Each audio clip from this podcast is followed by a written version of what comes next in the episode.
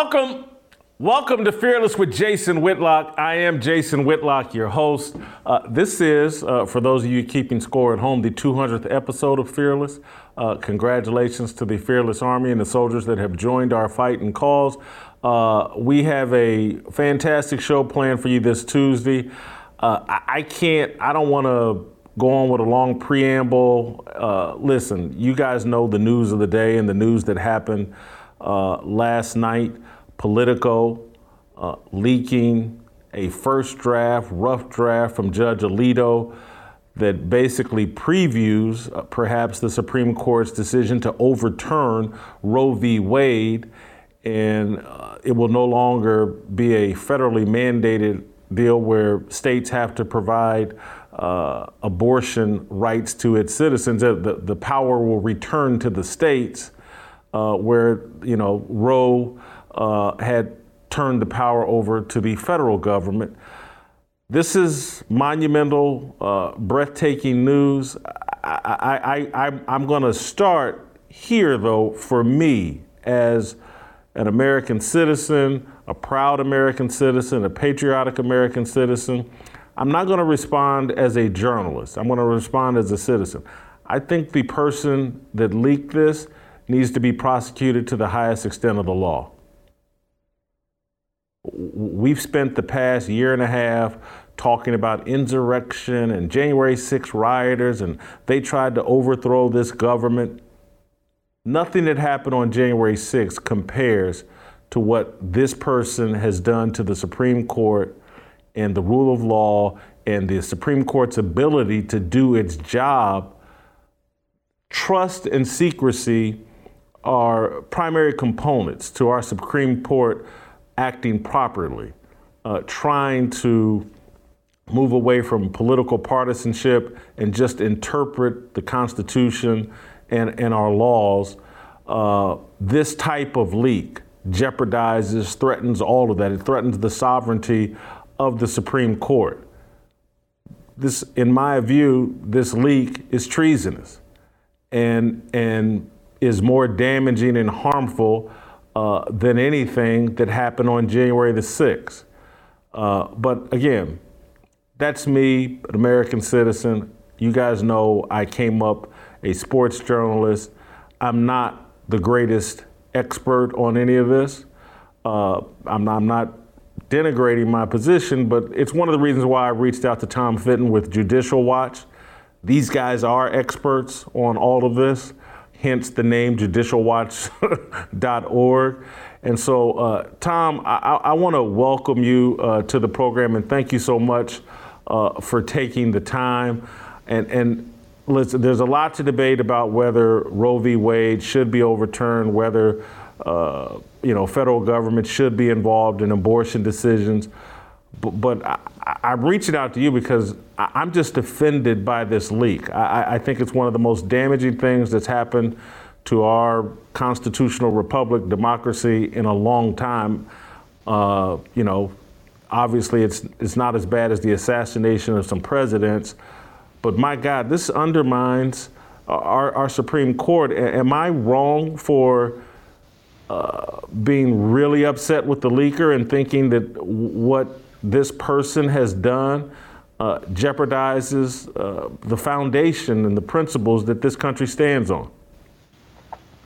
Yeah, it's an attack on the court for sure, Jason. You're right to be concerned about it. Any citizen or anyone who supports our constitutional system of government that relies on the rule of law as, a, as an underlying basis uh, should be considered. And the question is, how damaging this will this be to the rule of law in the court? Uh, and uh, on top of this, we have the left uh, promoting the uh, leaker, whoever this person is. Uh, you have this former Clinton official who's uh, seeking to pack the courts, celebrating this leak. And as you point out, uh, it it politicizes the court.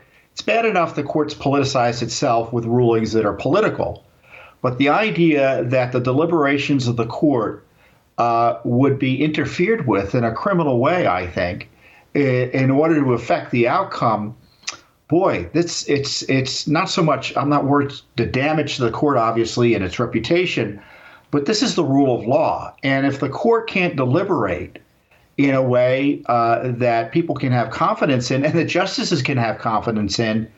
You know, is it the end of the Supreme Court? If not, you know, literally, practically in terms of confidence uh, citizens will have in its operations uh, from here on in. And we don't know who did it. Uh, the Chief Justice appointed the Marshal of the Court, who oversees the Supreme Court police, to investigate this. Uh, is Justice involved? Are Justice clerks involved? Was the system, the email system, hacked? Who was involved here? Uh, there's a lot of questions, and, and anyone with an interest in our Constitution should be investigating it. The executive branch and Congress as well.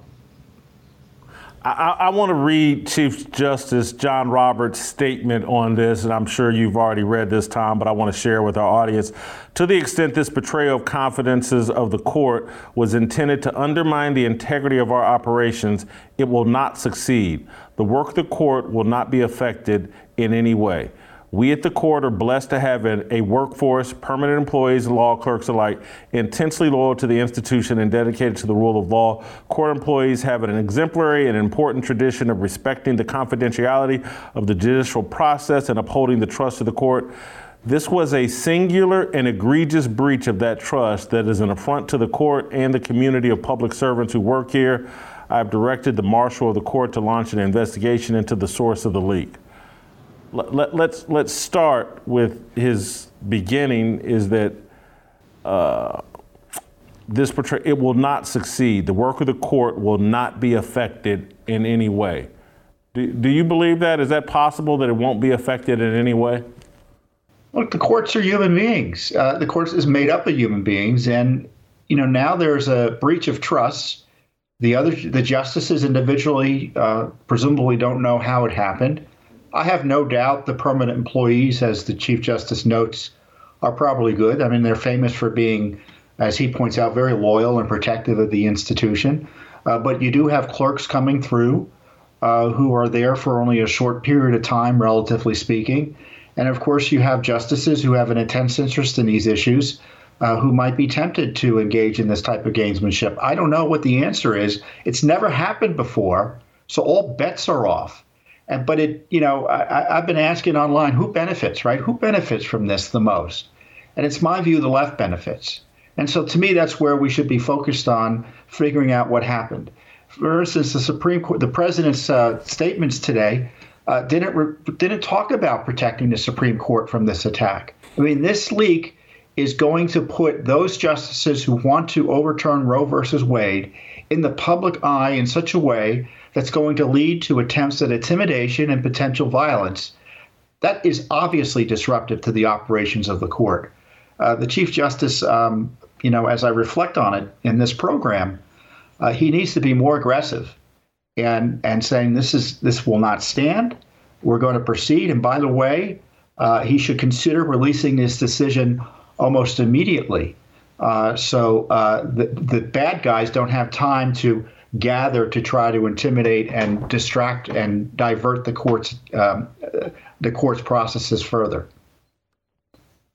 I, I love that suggestion, I, and this is again why we reached out to you that they should release this immediately because that that is my concern. And how often in the deliberation process, because you know, I, I did they get the case in December, I believe, and and and so there's a deliberation process where maybe they take an early vote, but there's still time for people to change their vote before a final opinion is rendered, and that's why the rough draft, first draft, again, that was going to change uh, inevitably, whether people's votes change or not. But how commonplace is it for a, a justice to change his vote on such a major decision like this?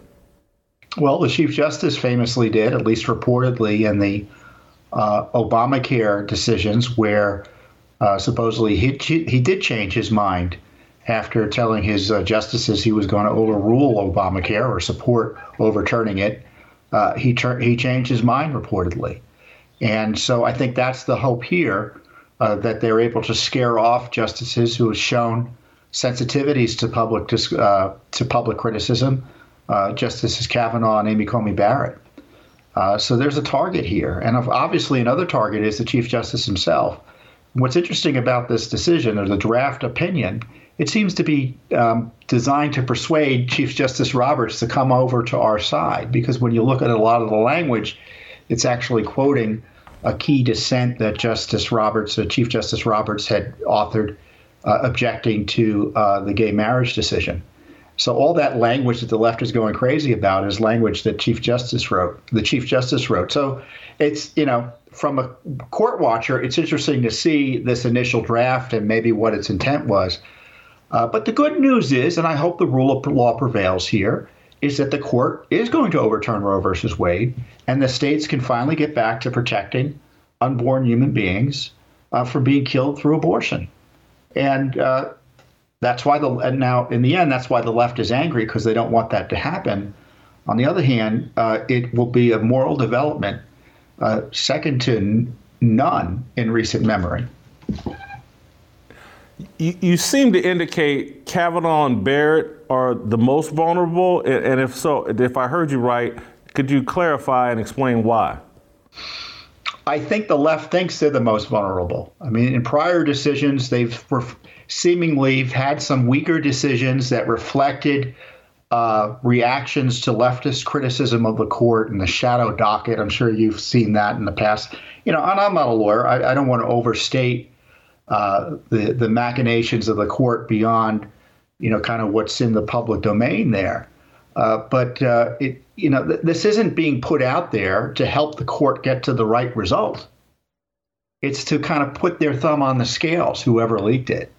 And um, you know, the, is there any? Is, does anyone credibly think this was leaked in order to ensure a pro-life result? I don't know. Maybe maybe some do, uh, but uh, this is why we need to get to the bottom of it as quickly as possible. And and you know, Tom, and, and the damage with... is done because the decision is going to be released. And the left, I'm sure they're formulating the argument now, is going to say the decision's invalid uh, because uh, the final the final decision was different than this one, and the change uh, shows that the court was corrupted or something like that. It, it's it is a mess, Jason, and, you know many you know I'm being calm here, but it's difficult to um, overstate uh, that uh, you know the, the question that I think is on the forefront of anyone who watches the court and our Constitution, of the minds of those who are concerned about this, is can the court recover from this? Can the court recover from this? And if a justice did it, it could be the end of the court practically speaking. If if we find out who leaked this, do you have any idea what type of criminal charges that person could face, or, or is it, or I, don't know, are they subject to any? Have they done anything criminally wrong here? Well, I think in, in the least, it's an obstruction of justice. Uh, when you think about the proceedings uh, charges that were levied against the January 6th defendants, remember obstructing official proceedings, uh, things like that. Though there's all sorts of crimes associated with this leak, and of course, you know when you interfere with the court processes, the court has an inherent authority uh, to protect itself from that violation and obstruction, and can pursue criminal contempt on its own.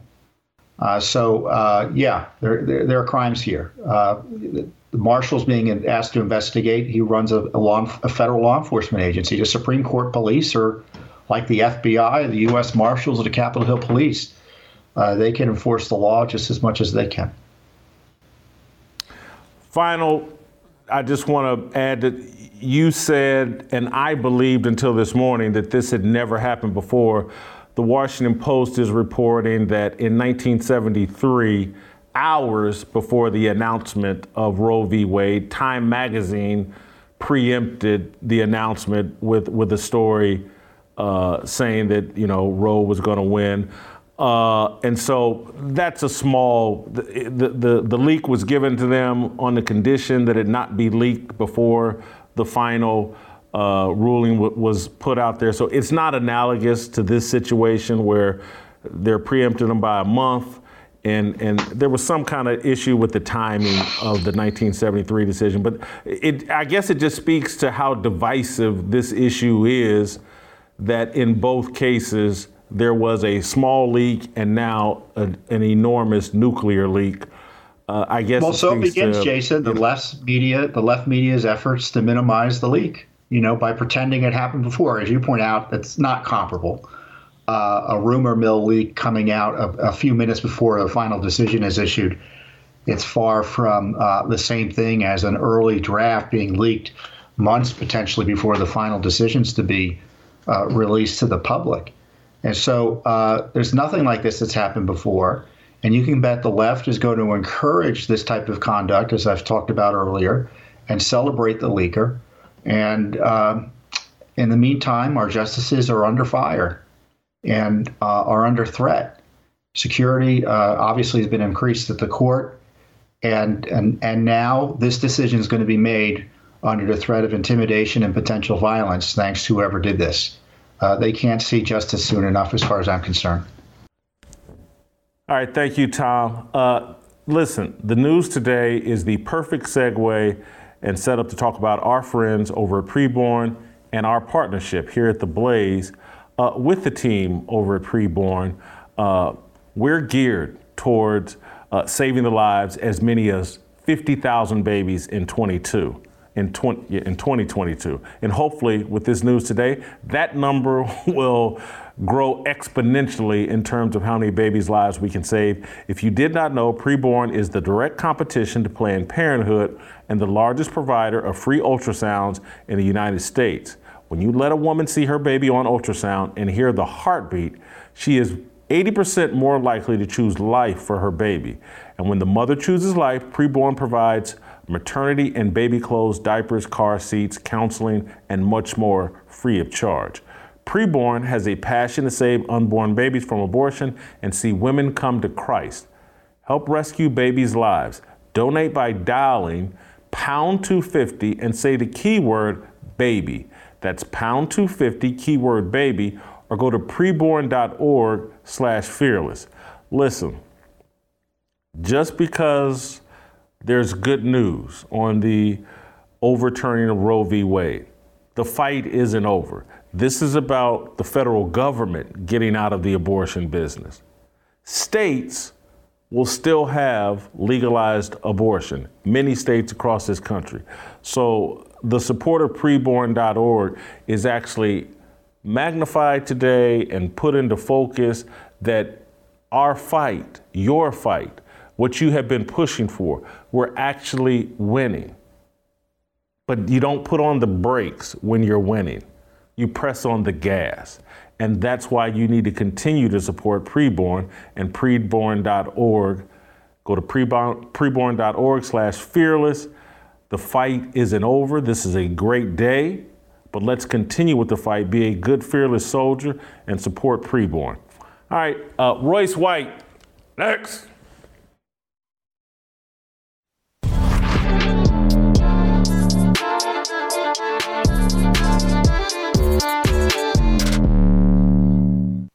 Right, let's roll out to Minneapolis on a very uh, special day for those of us in the Fearless Army.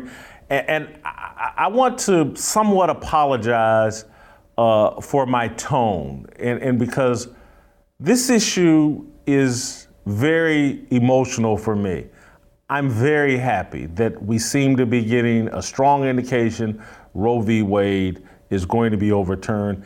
And I'm sure there will be other people who are in a bit more celebratory mood than I am, and perhaps even Royce. Royce has told me this is the greatest thing the government has done in his lifetime. Uh, so, but but for me, I'm so enraged and am upset about the person who leaked this and, and what it does potentially to the Supreme Court, what it does potentially to our country and and that it's another step towards more division and potential conflict amongst us. This is such an egregious act uh, that, to be quite, I, I'm I'm scared, and so there are people are, are fearful of what's next for our country. Uh, this, and maybe this is the way the left felt on January 6th, watching people uh, riot at the Capitol. Uh, I, the, thing on January 6th, was nothing to me. It was predictable, inevitable, uh, considering all the violence that the left had applauded over Black Lives Matter for years. And so it was nothing to me, but the people on the left seemed very distraught and just shocked that people would actually take their uh, um, complaints to the Capitol. That's how shocked and distraught I am that someone connected potentially to the Supreme Court would leak this information and do this kind of damage to the trust that's necessary for Supreme Court just, justice to operate with confidence and without fear of political uh, retribution.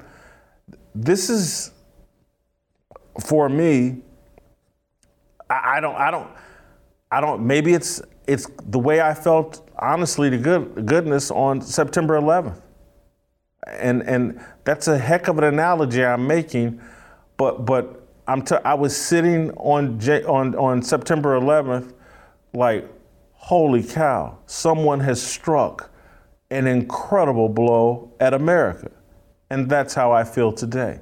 That this leaker has struck an incredible blow against America.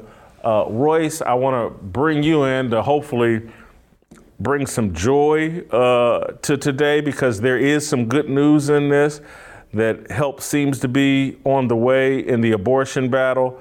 Uh, I see you got a sport coat on and uh, looking sharp, so it looks like it. You're in a bit more celebratory mood than perhaps I am. Well, well, absolutely. You know, I would I would tell everybody and caution everybody to hold tight um, because and, and continue to pray. You know, the deed is not done. This is just a leak, and and it could very well be more info wars. This time intended to supercharge the Democrat base uh, ahead of a midterm election that it looks like they may lose in, in great fashion across the country. But if this is real and it goes through, again, it will be the single greatest thing my government has done in my entire lifetime. And I don't just say that as some partisan talking point or election rhetoric. It's much bigger than that. Again, we have to restore our national honor and our sacred honor, and this is a necessary first step. Any precept of human rights or civil rights must begin with the sanctity of life, and, and that is a, a Christian idea as well as an American one. Royce, I, I don't know how much of the rough draft you've read or how much of the stories you read, but in Judge Alito's proposed majority opinion, he talks about eugenics. And, and in his writing says like, hey, look, this abortion thing has significantly impacted uh, African Americans. And, and I got it when I read that. I dang near had tears, but I was like, "Holy, holy cow! This guy is spelling out what's really going on at the highest level of of government, the the Supreme Court, or you know, certainly three branches of government, one of the highest levels. He's spelling out what you and I and others have been talking about that uh, Planned Parenthood, abortion, it's all part of a racial genocide targeted at black people. And so I'm so glad this is happening, and I, can't wait to hear the left defend themselves from that accusation, statement, uh, allegation, whatever you want to call it. But that was one of the passages that had me really excited. Like someone's spelling out the truth here. Well, absolutely, and, and I want to go on the record right now and, and and remind you that one of the first times I was on Fearless, I said that a doctor's office may be too small of a room for a woman, her doctor, in the United States government. I was wrong. Mea culpa. Mea culpa. Um, the the more I look at this issue, the numbers, the history, the more my faith in God grows it's clear that this is not just another issue. This is the issue. That there are there are no other issues with which we can base what the American idea is other than this issue. And I'm as I'm as pro-citizen, anti-big government, anti-government, anti-fiat as a politician can be. But when such an intentional effort has been made to strip our nation and our people of God, somebody has to protect our children. Somebody has to protect our babies, our future, our soul. Okay, in in, in a perfect world, a woman's a woman's choice to not have an abortion would come from her sacred honor, preferably her spiritual sacred honor. But we are bereft of, of, of faith in God and, and sacred honor. So if by fiat only we protect our children, our babies, and our future, then let it be so.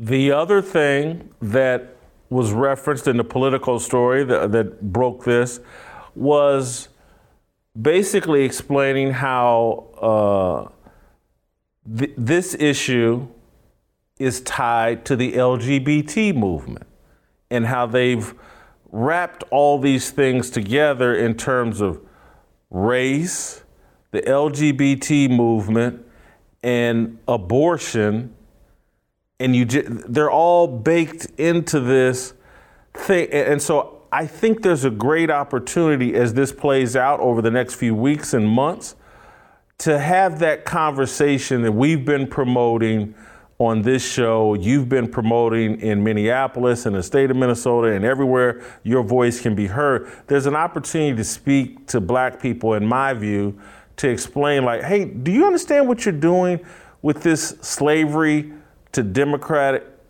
ideology? That you're in partnership with the people that are pro abortion and want to kill the unborn, and you're in partnership with the LGBT movement.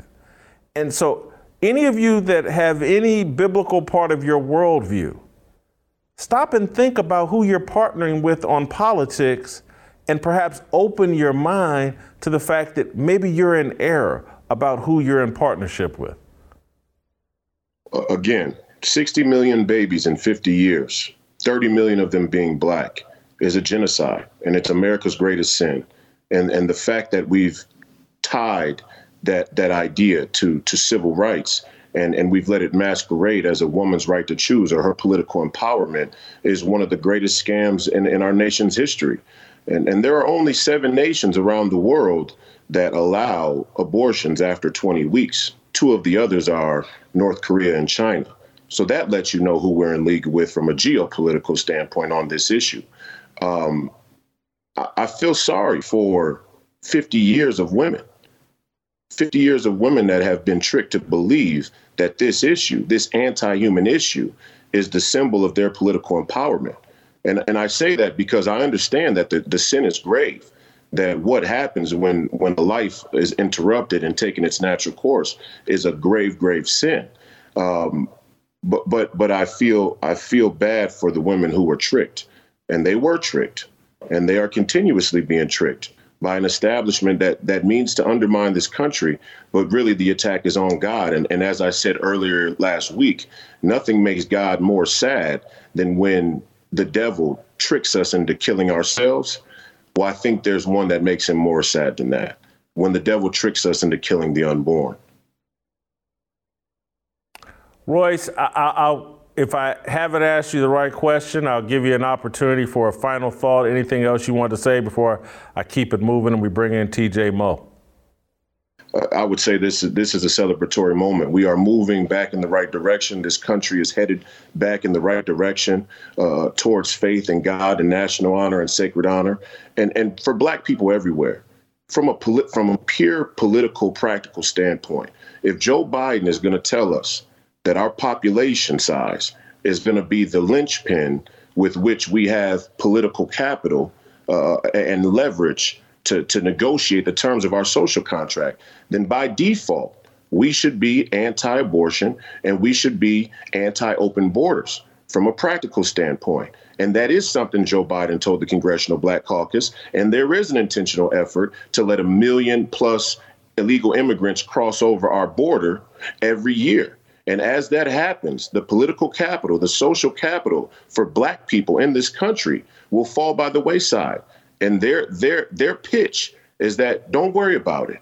You don't have to worry about the American dream anymore. You don't have to worry about your citizenship. What we're going to offer you is a material high and sometimes a real drug high that's going to be so good you, you'll, you'll be happy for the new global citizenship and all of the many uh, you know golds and shinies and glimmers that it brings whether it be virtual reality or more abortions or eugenics or, or whatever the case may be all of these transhuman ideas that's their sales pitch to, to black people all across this country and we should reject it if, if for nothing else because we still believe in god in some way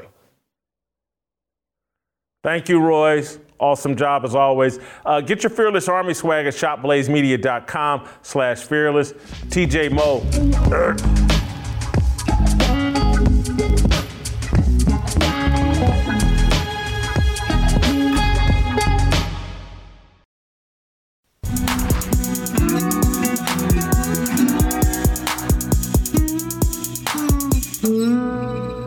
All right, welcome back. Uh, let's go out to Missouri and bring in uh, TJ Moe, the Show Me Kid, the White Shadow.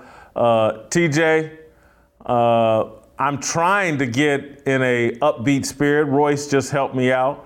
Uh, I'm so offended by this leaker and, and feel like he's he or she has to be tracked down. I consider Politico a co-conspirator in this. Again, I certainly believe in freedom of the press but I feel like Politico uh, is nearly as bad as the, leaker because I don't blame him. Go ahead and leak the story, but also out the person who just uh, showed himself to be a traitor and a treasonous person who has damaged uh, the Supreme Court and perhaps uh, the United States of America. I would have written two stories or written one long story that here's what he leaked and here's who the person is, and we should jail this person and throw him underneath the jail where they got the January 6 political prisoners. Throw this guy or girl underneath that jail. But I, I know you're a bit more upbeat. You, you think uh, the left and Democrats are being exposed uh, a bit here in terms of, I think you believe their whole worldview uh, is wrapped up in the issue of abortion? Ex- explain. Yeah, so I agree with everything you said. Um, what I, if you pay attention, and you, and you talked about this right off the top, the overturning of Roe v. Wade does not ban abortions nationwide. And people are trying to act as though that's what it is. But if that's true, and it is, and many people know that it's true, that all it does is send the power back to the states. And states like New York and California and Washington and many others are going to actually have more abortions, and their rules are going to continue to be as crazy or crazier than they've ever been.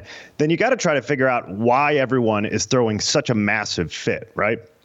I live in St. Louis. It's on the border of Illinois. In St. Louis, in all likelihood, you are not going to be able to get an abortion. You can drive eight minutes over and go get your abortion. Okay, so why then are they losing their mind? Why are there people gathering at the gates of the, the Supreme Court this late last night and this morning in order to throw a fit about this? And it's because it embodies their entire worldview right? It's to to understand where they're coming from. You have to understand that the mandate of legal abortions on demand is their justification for everything that they do. So it's how they've argued that you don't have to be accountable for any of your own decisions. It does not matter if you've made the decision to to uh, participate in the act of getting pregnant. You are somehow the victim it's not your fault. Nothing's your fault. And it is even acceptable to murder, slaughter an innocent child because you're the victim. It's how they've argued that every individual should be selfish. Your personal convenience and desires trump the life of another person. It's how they've argued that religion does not matter and has no place in America. That even though God said in Jeremiah 1 5, Before I formed you in the womb, I knew you. Before you were born, I set you apart. I appointed you as a prophet to all nations. Even though God said that, women's rights trump that. It's how they've minimized the opinion of men, telling them that their opinion doesn't matter because they shouldn't get an opinion on women's issues. And men are the oppressors, which has spilled out now into every other venue of discourse.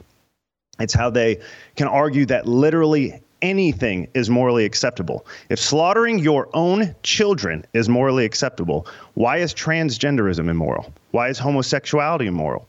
Why is pedophilia immoral? It's how they've gone about destroying families and wrecking relationships. They have made sex casual and risk free. instead of intimate and intentional the way God intended, which is what leads to strong families staying together and building a home. So, this one decision has been used to justify an entire worldview with the backing of the United States Constitution. The reversal of this decision turns that worldview upside down. Their, their most reprehensible desire, the slaughtering of our own innocent children, no longer has to be accepted in every state in the country, whether or not that state wants to independently live on the terms that God set forth. Individual states now get to choose that we're going to follow the Bible as this country was built on, instead of the satanic framework that we've been required to live under for 50 years. If states get to choose to govern themselves in the way that God set up, then corrupting the entire nation and moving us away from God and his framework becomes far, far more difficult. So once you lay all that out, it makes perfect sense why you'd be upset the thing that has always baffled me on this issue, and, and keep them, I've talked about this previously. Uh, I impregnated a woman. Uh, she had an abortion without my knowledge, or uh, that there was even a baby or anything was told a year later. Again, I, I don't say all that to let myself off the hook. I say that my irresponsible behavior led to a baby being conceived, and so therefore I contributed to an abortion. Was my irresponsible behavior. There, the, the thing that baffles me is that we have so many ways now to avoid pregnancy. I mean, a million different ways that are in control of the man and control of the woman to avoid pregnancy that I think it's even more egregious than before we had all of these ways to avoid pregnancy. It really speaks to my irresponsibility, other people's irresponsibility. No one is no one the government isn't saying hey don't have sex. If you want to have sex and have fun and be irresponsible about sex you're free to do it. Uh, I, I, just think there are some of us that are saying look just be slightly responsible about it. D- d- and again mistakes will happen. And and and I guess condoms can bust, and even though I, it's never happened to me, and maybe that says something about uh, me. but it just it just never happened to me. And so I, I, hate I hate hearing all these stories. And maybe there's guys like, well, if you were packing what I was, you'd, you'd have that. But I don't believe that. Uh, and so I, I, that's what has. States are still going to have legal abortion. Mm-hmm. Condoms are still going to be sold at every 7 Eleven and gas station in America.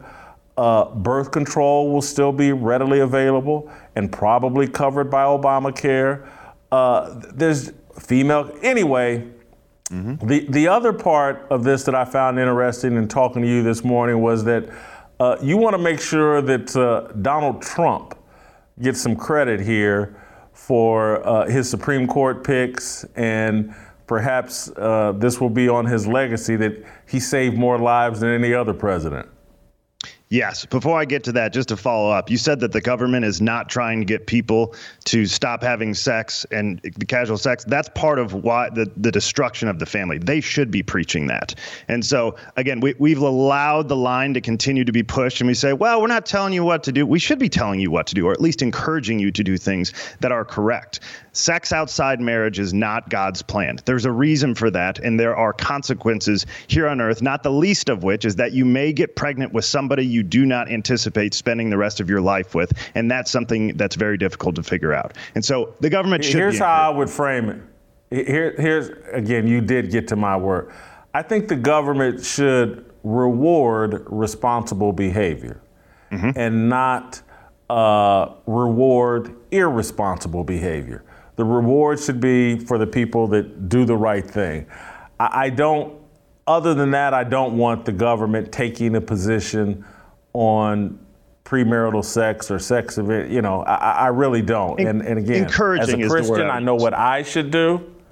As a Christian, I know what I should do, and I want a society that rewards TJ Moe uh, for being very responsible about his relationships with women and, and building a family. I, I, want you rewarded to the highest level. If I don't meet the standards for that reward, I'm not going to complain that you were rewarded for doing the right thing. That's the society I want. I, I don't, but the government taking some strong position one way or the other, but the government encouraging people do things that will help society, no question about it. Uh, now go yes. ahead and throw some flowers uh, Donald Trump's way if that's what you want to do. Well, here's the thing. I was just thinking yesterday about all the people I follow on Twitter, all the never Trumpers that were celebrating like there's no tomorrow. And these people did not contribute to this moment at all. Okay. I've told you, I think, on the air. I, in the primary, if Ron DeSantis runs, will be voting for Ron DeSantis. However, I voted for Donald Trump twice. And if he is the option in, in the general election in 2024, I'll, I will vote for him again with joy because moments like this were possible. There's actually a clip in the debate uh, with Hillary where Chris Wallace asked if he wants Roe v. Wade to be overturned. And he said, I'm just telling you, I- am putting pro life justices on the court, two, maybe three of them. And I'm just telling you, it's going to get overturned when that happens. He actually predicted this moment in, uh, in what was probably the second debate in 2016. So, it, Here's the thing people couldn't get past his character flaws. They couldn't get past his ego, his propensity to fight with the media every chance he had. But with Donald Trump winning the election in 2016, that enabled this very moment to happen. Remember, Justice Scalia had already passed away. And so there was a vacant seat that Hillary would have gotten to fill with a liberal. The court was 5 4 with uh, Roberts as the swing vote at that time, who, remember, right now, if this leak is true, and it is based on Roberts himself, he's voting the other direction. Okay. And so Scalia would have been a, uh, his replacement would have been a liberal vote. And then you never have Anthony Kennedy step down. Remember, Kennedy in 1992 was a part of the Casey case and upheld Roe and decided not to overturn it, right? And then the last one would be Ruth Bader Ginsburg. This is the Amy Coney Barrett vote to overturn. That would have been a liberal. This vote if Hillary Clinton wins the 2016 election, is 7 to the wrong direction. So everybody wants to, all the never Trumpers, everybody taking credit. We finally did it. We didn't do it. The people who held their nose and voted for Donald Trump, even though they didn't want to, they did it. They made this vote possible. And so, for all of his flaws and everything that comes with Donald Trump, and I'm willing to acknowledge all of them, he did more to save American lives than any president in modern history. Mm. Uh, TJ, a good point. I have to agree with you on that. Uh, thank you. Appreciate it. I'm going to keep it moving. Uh, go to youtube.com slash Jason Whitlock. Hit the notifications. Hit subscribe. Delano Squires has written a column on this issue that is really provocative. Delano. These words are religion, no regrets in our decisions. We all want to go to heaven with freedom. It's my obligation, no hate, discrimination, raising up your hands for freedom.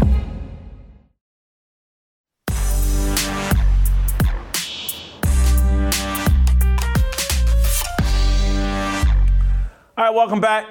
Uh, let's bring in Delano Squires, the smartest man on the show. Uh, I hope Royce isn't listening. Hope Dave Shannon's not listening. I hope I'm not listening. but uh, I, I say that today because I read Delano's column this morning and my head poof, exploded. I loved it. It, it, it, it, I read it twice. Uh, I just love where you went with this, Delano, in terms of the abolitionist movement. There's a second abolitionist movement. And, and then the part where you, you spell out basically like, look, I'm, abortion is as important to Democrats in blue states today as slavery was to Democrats in southern states prior to the Civil War. Explains mm. everything explains everything. And that's, I'm just so glad you wrote it. Uh, and, and it's the perfect analogy. And we are in an abolitionist movement. And I'm disappointed and devastated that uh, many people have chosen the wrong side and mm. think that they hold a biblically sound position, including Raphael Warnock. I don't know if you saw his uh, tweet this morning. He, a pro-choice, a pro-choice pastor I mean, when I was a pro-choice pastor, I'm a pro-steak vegan, if that's the mm. case. I mean, I just, I. But anyway, expound on your thoughts. Uh, awesome column. Well, thank you, Jason. I appreciate that. Um, so. It, the interesting thing is, I've I've used this analogy before on the show. It's been months ago, but I said something to the effect of, um, we need to see some of the same types of images um, to fully capture the barbarity of, of abortion, the same way we did, you know, as it related to slavery. And I talked about the one. It's a, it's a pretty famous image of a, of a of a man whose back is to the camera um, and you can see the skin on his back has just been flayed. So he probably been whipped and and and you know had salt poured in his wounds.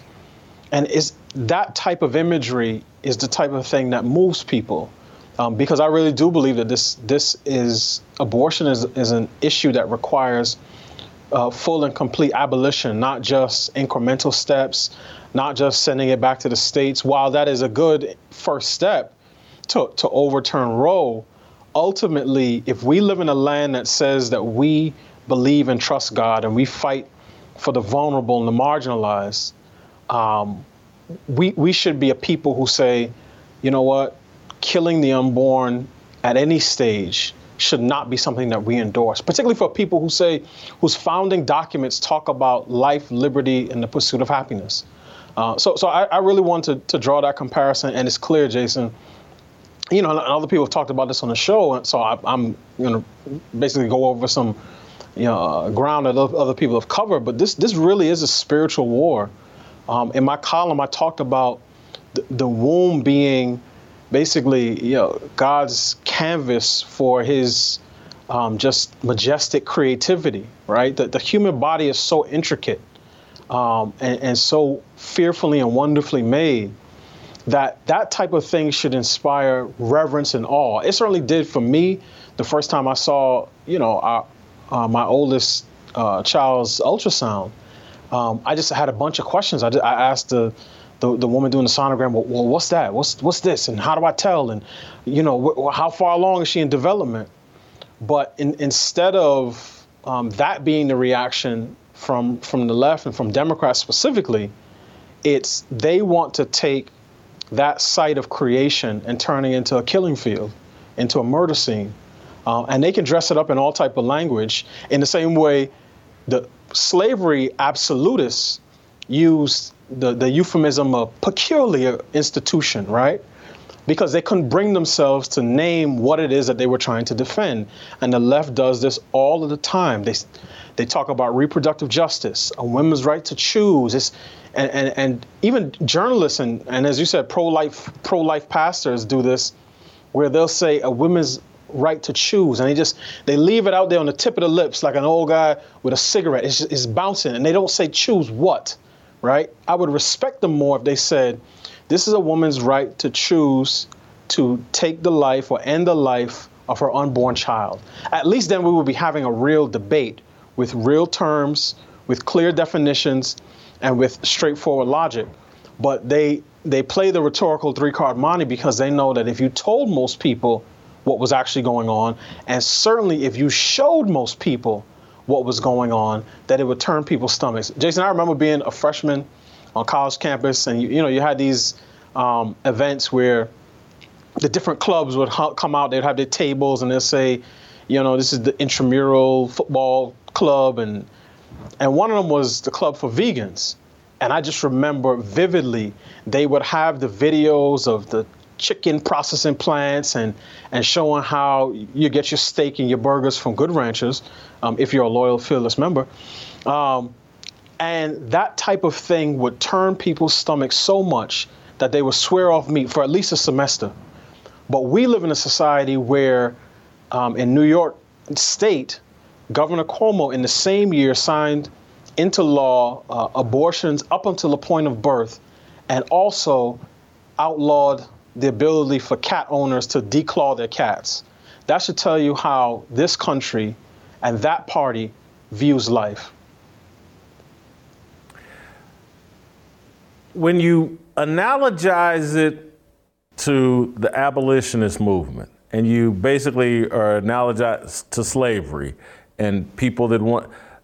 That's an issue worth dying for, hmm. and that. It, it, and you talk about the intensity of this election cycle we're about to go through. And we thought 2020 was an intense one uh, over the Donald Trump issue. Well, now I think the abortion issue is even more divisive than Donald Trump.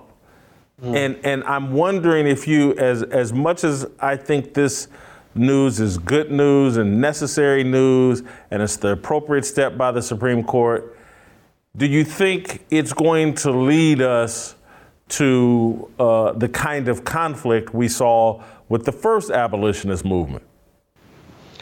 I think that very well could be the case, and and part of it is to consider this news. And again, obviously, we're assuming that th- this draft will end up being the final, and, and that uh, Roe versus um, Roe will actually be overturned. But this news comes right on the heels of the left's last freakout, which was lo- feeling as if they were losing the ability to teach your children about sexuality and gender identity um, from the ages of five to eight years old, right? So, really, what is going on is that they feel like two of their main pillars, the sexualization of, of children, um, particularly, and the ability to kill children in the womb, are being threatened. And for them, that is the type of thing where you'll see m- more and more prominent um, left leaning journalists start to wonder aloud whether the blue states should secede from the red states. Um, I think that we're going to see that. that that's without a doubt that's going to happen. Um, I, I, do think it could lead to, to violence. Um, the, I, I, saw a couple of people who I follow on Twitter who were out at the Supreme Court last night, and you could hear the, the screams. And Jason, if you've ever seen these these pro-abortion people, their screams are primal, right? the, the weeping, the gnashing of teeth. Um, none of those things are a surprise to me because, as someone who's fairly familiar with my Bible, I know that demons don't leave a host quietly. So when I hear that type of behavior out in the street, that's exactly to me, and, and I, am and I try not to to be president of Hyperbole Nation. To me, that is what hell sounds like. When somebody says, um, there are going to be fewer children who are put to death in the womb before they're given a chance to breathe their first breath. And your response is to howl, right? J- Jason, the, the, the way the left responds to restrictions on killing children is typically the way uh, we have become accustomed to seeing mothers, and particularly black mothers, respond when their children have been killed in the streets. And, and that and having those two pictures side by side, and you ask a person, well, what is this person responding to? And when it's a black mom of a particular age in a particular city, you said she probably just lost her son. And then you see the the the the pro-abortion side, the abortion absolutists, right? Some of a particular age, particular demographic, whether it's the white college kids or the the the black pink haired, you know, BLM activist types and you say, what are they responding to? And it's they're responding to the notion that a child may be born and may get an opportunity to live. And that, that should tell you everything you need to know about um, this battle that we're in right now. So, yeah, I, I do expect that it could, um, we, we could have some conflict. Um, I certainly think that the rhetoric is going to be ratcheted up uh, a thousand percent because that's all they have to go on. So you'll hear um, this is really an attack on the reproductive rights of uh, black women and women of color and LGBTQ women and birthing people. You'll hear uh, Republicans just want to turn America into uh, Gilead and make everybody handmaidens and force women into forced birth.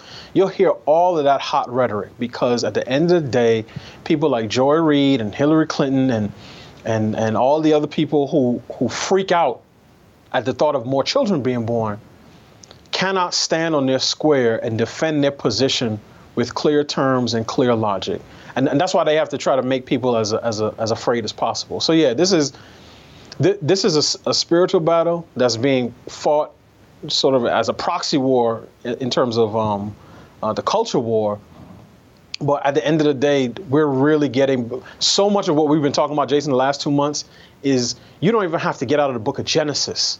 Right. This is this is first order, these are first order issues. And when I see, you know, people like Joe Scarborough, people who are self-described conservatives upset and saying, well, the Republicans who are doing this are radical because they're going to overturn 50 years of precedent. I think to myself, Plessy versus Ferguson, separate but equal, was was settled law for 58 years.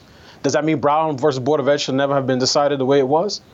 So these people don't just talk about abortion the way Southern Democrats talked about slavery. They are also slaves to judicial precedent, and they're using that um, as a justification for the continued destruction of the unborn. To me, it sounded like Bull Connor defending segregation. Mm. Literally, it's always been this way. What do you mean? Right. You can't change this. It's always been same arguments they were making back during slavery. Hey, this is it's always been this way. We've had it's been this way for 100 years, 150 years, 200. But, well, uh, we finally mustered the courage to stop the way that it's always been for the last 50, 60 years. Uh, yeah. Delano, I want to play this Joe Biden clip. I want your reaction to it uh, because he he throw, tosses the word religion in here, and that most religions seem to be having some debate. Anyway, I want your reaction to one of Joe Biden's statements about this leak. Look, think what Roe says. Roe says what all basic mainstream religions have historically concluded that right that the existence of a human life and being is a question. Is it at the moment of conception? Is it six months? Is it six weeks? Is it is it quickening like Aquinas argued? I mean, so the idea that we're going to make a judgment that is going to say that no one can make the judgment to choose to abort a child based on a decision by the Supreme Court, I think goes way overboard. See, th- this speaks to my problem with politicians because I thought Joe Biden was a Catholic.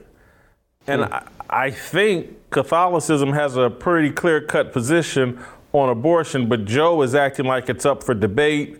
And, you know, all, I think all religions have, you know, they don't know when uh, a baby has real life? Is it a conception? Is it here? Is it six weeks? Is it 12 weeks? Is it after he's three years old and we found out his IQ is at such a level? You know, we just don't know. Your reaction? Uh, I'm not surprised. Um, part of the reason I'm not surprised is because the way religion is used and bandied about in this country, um, particularly on the left, what ends up happening is that their politics goes in the lead car. Their politics is the horse, and their faith is the carriage. Now, um, typically, or generally speaking, for conservatives, but Christian conservatives, we tend to want to keep our faith as the horse and the politics in as the carriage. So basically, what I'm saying is, when you filter your faith through the prism of your religion, you get exactly what Joe Biden said just now, which is this phony uh, uh, question about, oh, when does life begin? And, and is it a clump of cells and all this other nonsense? Jason, when a, a pregnant woman is harmed and, and even tragically killed by a perpetrator, um, whether it's the, the father of the child or somebody else, no one has a problem saying that that perpetrator should be charged with two with two murders because we understand that what we're talking about is a baby. When a woman tragically goes through a miscarriage, no one in her life says either, well, what's the big deal? It's just a clump of cells, no different than you going through your period every month, right? It's no big deal. Or, I'm, I'm really sorry about the loss of your fetus. No one says that. No one has ever said that. And when a woman tells her family that she's pregnant, nobody says, oh, wow, when are you having the fetus? because again, there's there's this phenomenon, and I I, I got to find a name for it because I like naming things, where people will um, turn on and off their ability to articulate an obvious truth based on whether or not it suits their political argument. So this is why, if you checked Twitter last night, almost no one was talking about birthing persons, because when the when the heat gets turned up, um, all that other nonsense goes out of the door, and it's back to this is a woman's right, and you're you're infringing on women's rights. So I, I got to find a name for that for that phenomenon. But but what Joe Biden is saying is what a lot of people on the left say. They try to use their religion to sh- to paint themselves as as sympathetic to, to, to women. Even some conservative Christians will do this, by the way what they've started doing more recently is talking about being um, pro-life, all of life, from the womb to the tomb. And really, what it means is they want universal health care, they want more social welfare spending, and these people, like the left, what they end up doing is completely separating um, children and child rearing from marriage and the familial bond in a nuclear family. And that is one of our tragic mistakes. And that, that was something that the f- feminists pushed, you know, two generations ago. They told they sold women on the lie that marriage and children were oppression, and they told them that they those two things take away from their true calling, which is to be wage earners.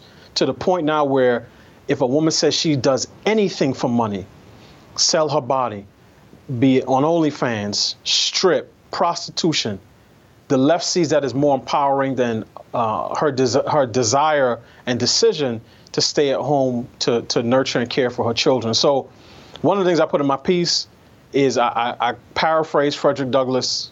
In, in the first abolition movement, he said, "What should we do with the four million slaves if emancipated?" I say, "What?"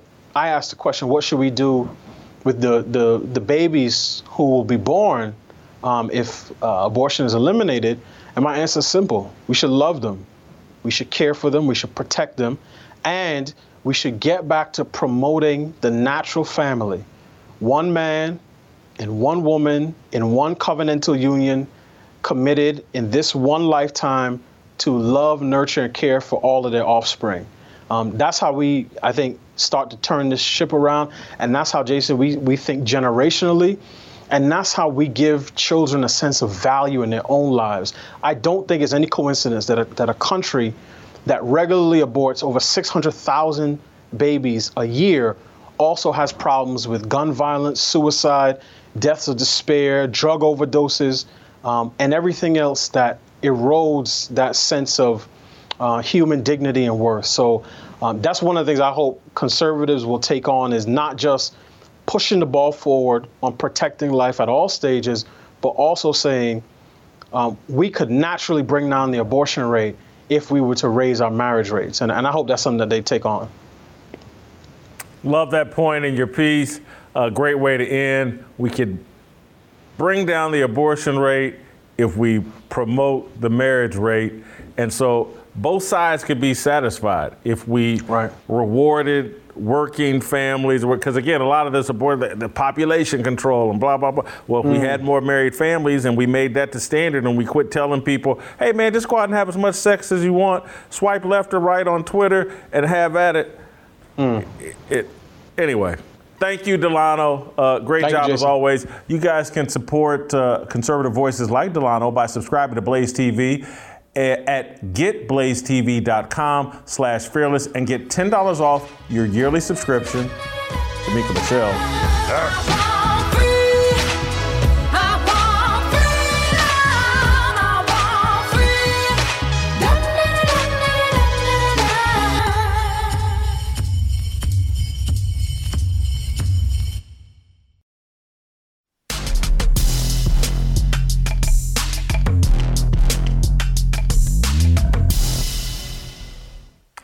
All right, it's my show, so it's my choice. Uh, we finally going to get to a, a woman's point of view on this abortion issue. Uh, the First Lady of the Fearless Army, uh, Shemeka Michelle, uh, my show, my choice to have you on. Uh, uh, let's let's start. You got a kind of an interesting political take. You think this leak is kind of politically motivated? I definitely do. I think it's intentional. I think it was deliberate by the Democrats to do this and to do this right now. We are in the primaries, and I'm seeing uh, all types of people comment that, oh, this is why it's going to be so important to get out to vote. The Supreme Court is not going to be able to stand up for us. So we're going to need to get out and vote in your local state elections. And we really have to take away the power of the Republicans. That's that's all I keep hearing. So I definitely think it was deliberate. And I think it's an effort to stop this red wave that everybody has been talking about. I do think the leak, particularly, they're about to release the ruling in a month or two. End of June, probably the latest we would have gotten this ruling. So it would be before the midterm elections. But in order to give us something to talk about beyond inflation and Joe Biden gaffes and just what a disaster Joe Biden has been, this does give the left something to talk about, something to rally around over the next couple of months. Uh, we'll see if they're able to influence uh, the ruling or, and perhaps maybe flip a, a justice to, to change his, his position. But, but I, I do think you're right that the leak at this time, so egregious, it, it there is some there is something clearly political about it. The left has had nothing to rally around as it relates to the midterm elections come November, and this will be their rallying cry. I, I, I think it will be somewhat effective, but, but I also think it potentially could blow up in their face, particularly, and this is, I want you to respond to this point, particularly, I think, with black voters. Because I can promise you this, I'm going to use the next four or five months, however long before that election, to explain to black people, like, look who we're teaming up with. The people that are pro abortion and the people that want uh, sexuality taught to your kindergartners and third graders, the, the, the pro same sex marriage people. This is really the team you want to play on because you think conservative white people don't like you or don't drink Hennessy or, or don't play the Isley brothers at parties. Uh, and so therefore they're the bad guys. I, am not sure if th- this Hail Mary is going to be effective for him? Jason, I think we're going to have to really go hard in saying why would you team up with the the with the Democrats because I do think that just like the last election, they're going to use race as they always do as a scare tactic, as an effort to pull on the heartstrings of Black America. You know, when I was watching uh, Rachel Maddow, and you call her uh, Rachel Maddow. When I was watching her, I heard her talking about how if the if the Supreme Court can overturn Roe versus Wade, then they can also change civil rights uh, issues and they can go back to slavery. And I think they're going to try to drive that home that we're going to put ourselves in a position to where Black people will be picking cotton again. They always use race, they always take everything back to race, and it's already started. And so, just as you had people going out and electric sliding in the street because Joe Biden won, a man that told them, if you don't vote for me, you ain't black. I think we have a lot of people who are still stuck on race and worship race as if it's a God, worship skin color, who will fall for the lies again. They keep using it for a reason. They keep using it because it works. So I think we're really going to have to push hard on a, on, a, on another message because they're going to keep continuing to use the same thing really love your point, and that's why I asked you to uh, pay attention to what Rachel Maddow said. You picked up something I, I did not uh, pick up, but I, have had, we've talked, and there's a series of Rachel Maddow clips that I want to get your take on, and I, I want. Do you want to tell us which clip you want to play, or do you want me to just play them and then you react? You can play them and I'll react. Oh, Okay, let's let's start with what we've identified as the first clip, I believe, and maybe a, a combination of two clips. Uh, but let's play that, and then we'll get Shemeka's reaction. Let me ask you about the substance of that because I think a lot of Americans hearing this news right now, maybe even watching the show right now, um, are gobsmacked by the revelation that, yeah, we might have heard it was coming, we might have heard the warnings, but this means that the government's going to force women to give birth now. This is going to make abortion illegal in most of the country, in much of the country instantly, and potentially in all of the country soon the moment where J.D. Vance, whose Ohio Senate primary is tomorrow, uh, is speaking on a podcast, talking about what kind of politician he wants to be, why he wants to join the Senate. And he says, um, at one point, he says that the part of the reason he wants Trump to win, run again, and, and, win again in 2024 is that he thinks that if Trump gets in there, he should fire every single federal government employee in the entire country and just fire them all at once. Your reaction. You call her Rachel Maddow. I call her Rachel Van Dyke because I am sick of, of, of, lesbians being the loudest voice in talking about instances that only concern what can be created between a man and a woman. I am tired of the scare tactics. And Jason, I really want to have an honest conversation. Let's stop lying as modern women. What I think that I have over the other people that have been on the show today is that I know what it feels like to have an abortion. I had an abortion at 22 years old. I know what it feels like to lay there and have the life sucked from you. I know what it feels like to feel like that's your only choice. And I know what it feels like to have a doctor lie to you and say it's just a clump of cells, only for you to be in a doctor's office with your husband years later and realize not only is it not just a clump of cells, there's a heart a heartbeat because the abortion that you had, you are further along than this ultrasound that you're having right now for this pregnancy that you're excited about. I know what it feels like to sit there and cry and realize that you took a life over a lie that is just a clump of cells. But I also know what it feels like at 22. And I have to be honest to say, I knew exactly what I was doing when I got pregnant.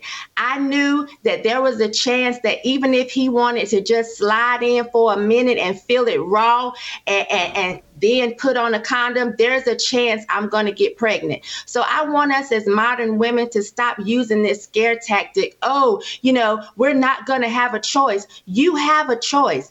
This is not the old days where women would lay there and let the man climb on top of them and just do his business.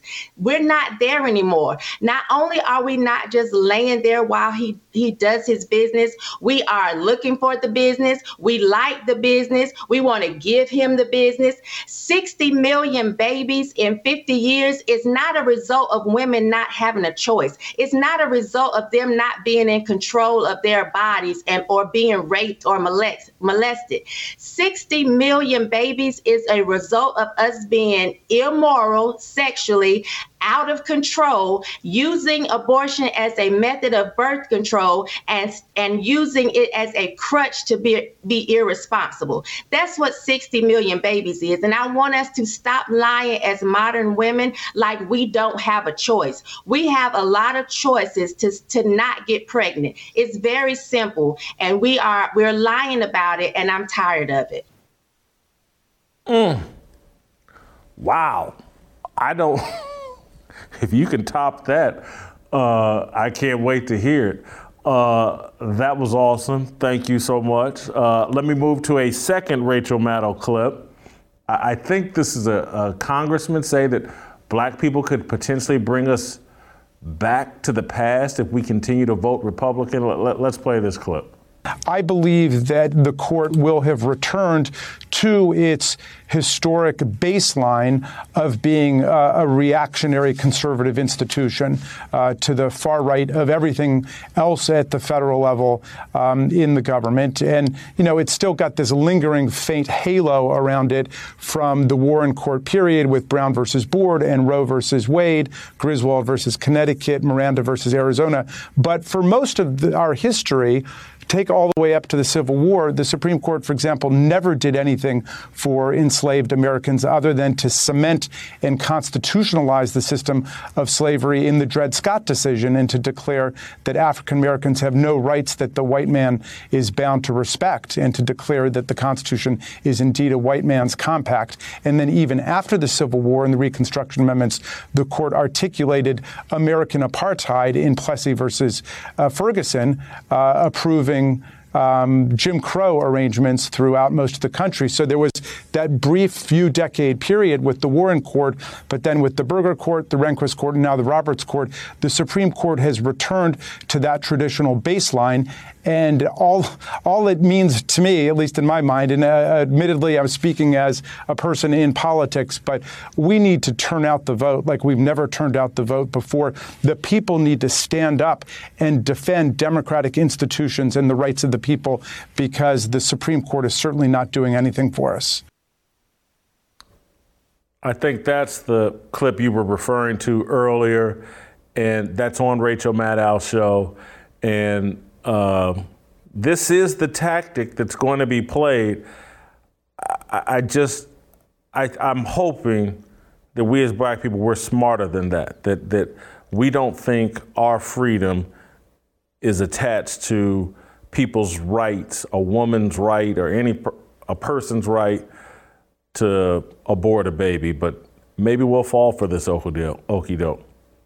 You know, I would like to think that we're smarter than that, Jason, but we've let immigration or illegal immigration ride in on our backs as Black people. We've let things from the LGBTQ ride in on our backs as Black people. We've let them tell us that the new voting laws or voting laws that they're trying to pass is us them taking us back to Jim Crow. We never do any type of research and we allow them to actually use us as a cloak for everything. So I'm not that hopeful that black people won't fall for it, but I do think that because we know this and we see this in advance that we will begin to speak out. I know we will on this show, but I hope people really start to stand up and stop being stupid and stop allowing them to do this because they do it each and every time right right before elections.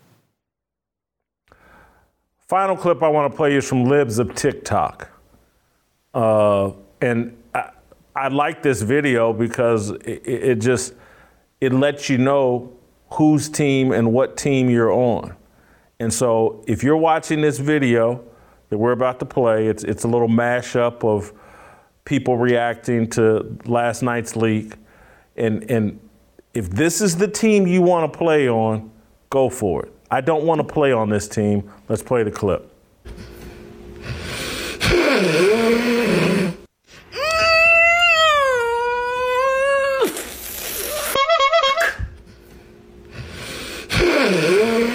This abortion law goes beyond a woman's issue and it goes beyond anything you can ever imagine. The societal implications of this are going to be insane. The amount of uh, just pain and damage this is going to cause, and the full ability to tell a woman what she can and can't do with her body. And we're going back into a handmaid's tale society here. All of you women who sat home, all you young girls, adults over 18 years old who did not go out and vote, who did not think that you need to protect your womb we're now back in the dark ages. Um, brace yourselves, ladies. I'm with you. My heart is just broken. I don't understand why this country hates women so much. I just don't understand it. We'll get through this. We'll figure out a way. No more joking about it being a handmaid's tale, it will be.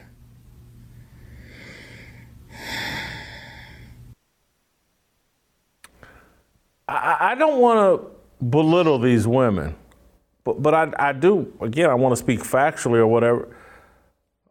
Are, are the, is that the is that the target? Are, are they at risk of getting pregnant anytime soon? I mean, that group that that are, are are they just out wilding out having unprotected sex most weekends, midweek? I don't. Are they the booty calls uh, in demand across America? I, I, I just, and so it, to me, it just seems like people that won't aren't getting pregnant, aren't having unprotected sex, have the loudest voices on this.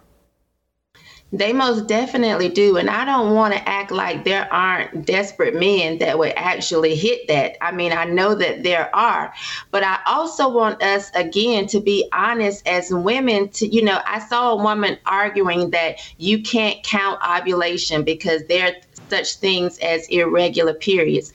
Irregular periods come from hormonal imbalances. That stems from your diet, exercise, stress. There are things that we can do to know whether or not our periods are irregular, to know whether or not we have a good chance of getting pregnant. All of this crying in the camera, we don't have any voice, we don't have any choices. This is why you need to go out and vote. It's theatrics. If your period is off, are you fat? Are you overweight? Are you not eating right? There are things that we can do. We are not oppressed as women and in a position for men to just take advantage of us. This is not a result of the patriarchy and something that we need to be afraid of. We have control over our own bodies. And if women would sit down and shut up and actually get in tune with themselves, they will, they can feel when they have ovulation. They'll know whether or not their cycle is 23 days, 28 days, or 30 days we are not in the stone age anymore and to continue pushing this lie is just unfair and it's not right and we have to call it out for what it is not only are these women probably not at risk of just you know popping out a whole lot of children it's not even just because the men aren't interested. Look at your health. Look at the shape your bodies are in. Let's talk about real things. Real things. And and a man taking advantage of us is not one of them. Thank you, Shemeka. Awesome job as always. Uh, we're going to wrap up and conclude with Dave Shannon.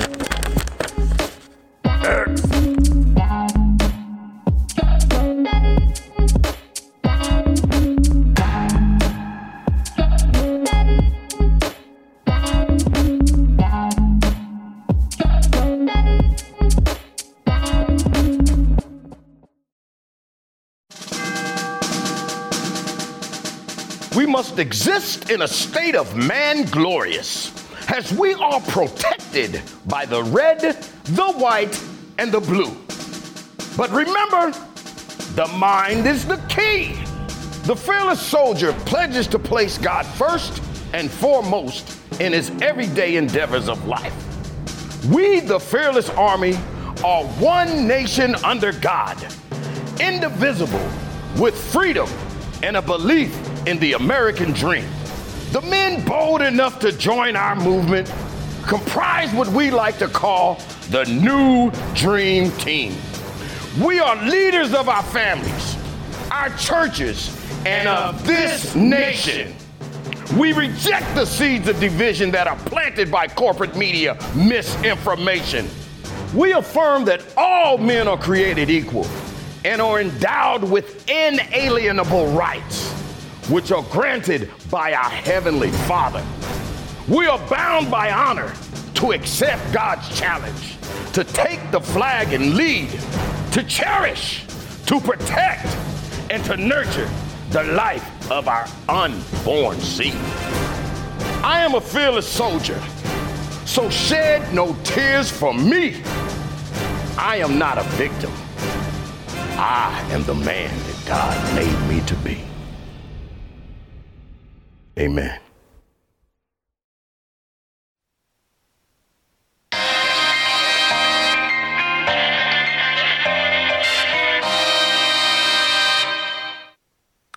All right, welcome back. Uh, Dave Shannon, Chocolate Knox. I don't want you to be at all defended that uh, I got you batting cleanup. I got you batting last. Uh, I did that because I knew there was one guy that could handle following behind Royce, TJ Delano, and Shemeka, uh, and even myself, is there's one guy that can handle this and have something original to say. Uh, I knew it would be you, and, and so it's my faith and confidence in you is why I have you this low in the batting order today. Because again, I just you're an original thinker. Uh, you're biblically sound, and there's plenty. Of, I mean, but I will say that Shemeka just crushed it, and I, I, I kind of do feel bad. She was so authentic in terms of of being a woman and having had an abortion and knowing what that feels like and understanding that it's wrong. Tough act to follow, but I know you got this. And and I liked what you shared with us this morning in terms about the culture war is about to get really real. We thought we were in one, yeah. but now you can really see there's a culture of life and a culture of death, and we're getting to the final the final solution. It sounds like to me. Yeah, you know, Jason, I think we should be right now. What I think is happening, I think the ground is being shaped you know, Voddie wrote a book called Fault Lines. I think the fault lines have just erupted in the in the culture right now, where the culture of life is on one side and it's going to sift a little more, and the culture of death is going to sift a little more uh, on the other side. And we're going to see. I mean, you just saw happen with Axios. They posted that what happens now that Roe v. Wade has been overturned, they're going to have states that already have abortion illegal versus states that uh, will not have abortion illegal. And so the question that's being asked is the metaphysical question of a woman. Is a woman going to flourish in life as she follows after the design that God made her to become a wife and a mother and flow in line with her created order? She has breasts for a reason. They're not just beautiful, they actually produce food and bring life and nourishment. And she has a womb which grows arms and eyes and ears and noses and hearts. So is that kind of created order going to create flourishing in the world or is it going to be that the culture of death is a woman designed to kill the very thing that she creates in her womb and that she's supposed to nurture and care for? And that's the question that is about to be answered because the states are going to answer that question. Is the state going to be a state now that says, listen, the way that God made a woman and what she's what she's designed for is going to create such a beautiful culture and nation and beauty and have a flow of business and life um, in our in our society, or is it that when we kill children, we're going to get a better society, a better culture, and a better flourishing for humans? and and right now we have seen probably you know covid moved around a lot of the conservatives this right here is about to move around a lot of liberals, you know, and they're going to reshift. And we're seeing already Amazon has said they're willing to pay, right? We saw that $4,000 for employees to go and get abortion somewhere uh, outside of their states if need be. Well, it's not just going to be on states. Every institution is going to say, well, we promote human life, flourishing, or death. And so it's not all the way down to Jason, we won't be able to buy a candy bar without somebody saying, hey, this candy bar wants all the proceeds go to making sure that women can have abortions, right? We won't be able to buy shirts and clothes without people. We see it right now. The, the, the flag, the homosexual flag flies for people to say, hey, we believe that you can change your identity. We believe that homosexuality is the way that God made people. Th- that's already there. This is about to be on a whole nother level. And so we are going to have to reinstitute our whole lives to say, are we going to want to support the kind of culture that says the way that God designed and made women is better for us? Because, Jason, this is the thing, and it's driving me nuts. I've seen so much talk about rights. Everybody has been screaming about rights on the left like crazy right now. They have said, Nancy Pelosi said that this is one of the, what did she say? The greatest restriction of rights uh, that have come down uh, in the past 50 years. And I'm thinking to myself, this is the greatest restriction of rights that's come down the last 50 years. What about the right for the baby in the womb? Did you ever think about that one? But what they're forgetting is that rights are not something that you conjure up and that you think about. It's like, you know, I feel this way, therefore I feel like I should have the right to do what I want to do.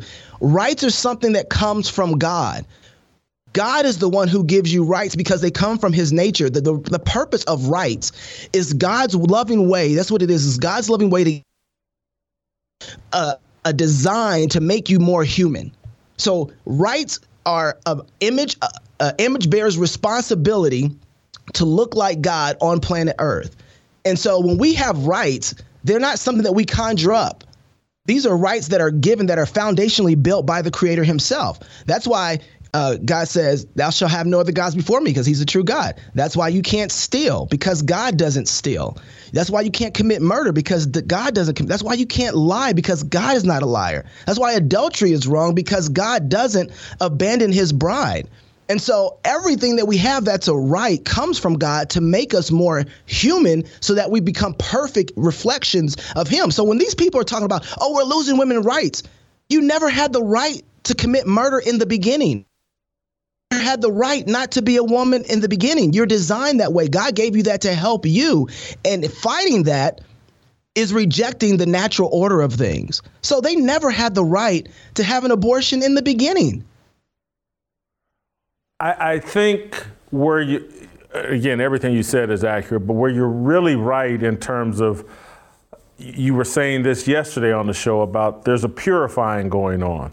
And yeah. people are are having to run to their actual corners and raise their hands and say, This is what corner I'm in. And, and this abortion issue does that in a magnificent way uh, b- because of what you're talking about rights. And the founders of this country, in those founding documents, clearly stated your rights come from a creator, from God. That, that, that's part of the foundation of this country. And because of now, because of this abortion decision, the people that object to that founding principle are going to have to come all the way out of the closet and say, we disagree with the founding principles. We disagree with the founders and the documents and blah, blah, blah. We want a constitution and a set of laws that reflect that your rights come from government they, your right to pursue life, liberty, and the pursuit of happiness come from government. The government, man, is in control of all of this.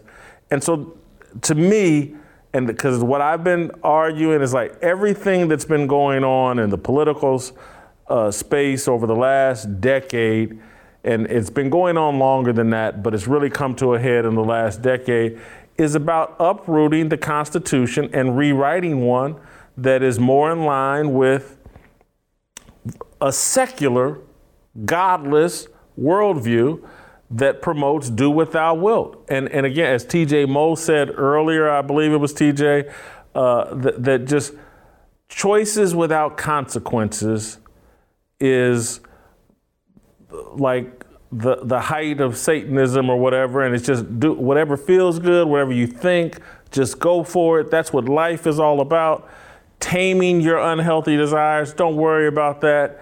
Do whatever. And look, if, if you want to have as much unprotected premarital sex as you want, we got an abortion right here waiting for you to kill the consequences of that ir- irresponsible activity. Uh, and so you go right ahead. If you have 15 abortions, uh, no problem. And and there are I've seen people over social media brag about having, you know, multiple, multiple abortions. So, uh, you know, I, to me, a lot of this goes back to what you said yesterday on this show that uh, the events that are transpiring are making people have to raise their hand and choose a side. And it, it's, a, it's a necessary good thing where all of this is headed. Absolutely. You know, one of the things that people haven't been talking about, Jason, that's a really important thing is the Sansdemic. We are in a place right now in American society where we are running out of people. We don't have enough people to do a lot of the work and the jobs. We're, and, and it's not an accident. You don't kill 60 million babies over the last 50 years and think you're going to have an influx of people to society to work. So what happened was, Jason, during the pandemic, we end up losing a lot of the workforce because they didn't want to mess around with the pandemic anymore. And so they just retired out of the workforce. That's a lot of your boomers and people in your 50s. They were done. And so we lost a huge workforce and we lost a lot of knowledge, and so we and we've been losing people for a long time. So this split now, where states who have been cowards and should have actually rejected Roe v. Wade from the beginning, they kind of get some backbone and say, hey, hey, we're going to promote human flourishing. Well, those people, what's going to happen the next 30 years when they say everybody else has been running out of people? We have said, hey, bring us your people, bring us your families. Women get to be moms and they get to learn and develop and mature.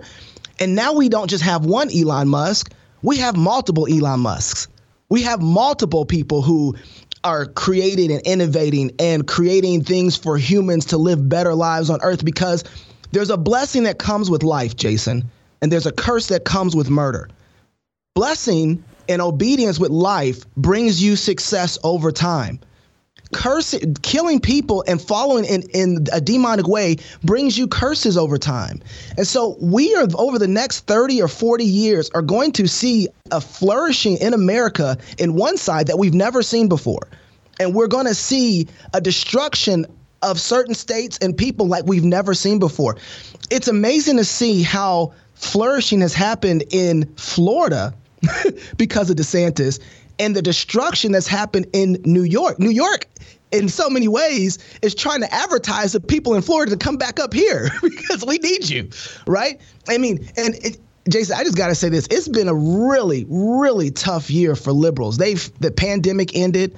They realize that they can't uh, cultivate and groom kids, and now they're realizing, guess what? We can't murder them either and they haven't even got to the midterms yet. So this is this is really interesting to see what's going to happen for them come the midterms.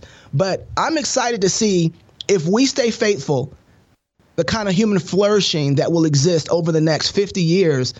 In, in spite of other states are saying, no, come here and kill your kids. We want this fight, Jason. We want this battle. We want to prove that, look, the way that you're designed is going to be a blessing for you if you follow in it. And if you reject that, then the, you'll fall and creation and the order that you live in won't be consistent with nature and reality. Dave, thank you so much. Uh, we're out of time. Uh, we got to start playing tomorrow, and we'll get out of here and see you guys tomorrow. Tomorrow will be Wednesday, and so uh, harmony, real easy topic. We we got to hear from Bobby and Anthony on what they their reaction to the abortion issue probably bring Steve Kim and talk a little sports as well. Uh, NBA playoffs are raging on. Um, great show. Love these guys. Love my fearless soldiers. Uh, we'll see you tomorrow. No negotiation, my sister, no relation. We all just wanna have freedom. Sitting on a corner, never been alone. I'm breaking my back for freedom. Blessed, we are living, get back. We are receiving, all deceiving. We all wanna be free. We want freedom. I just want, I wanna be, I just want, I wanna be, I just want, I wanna be, I just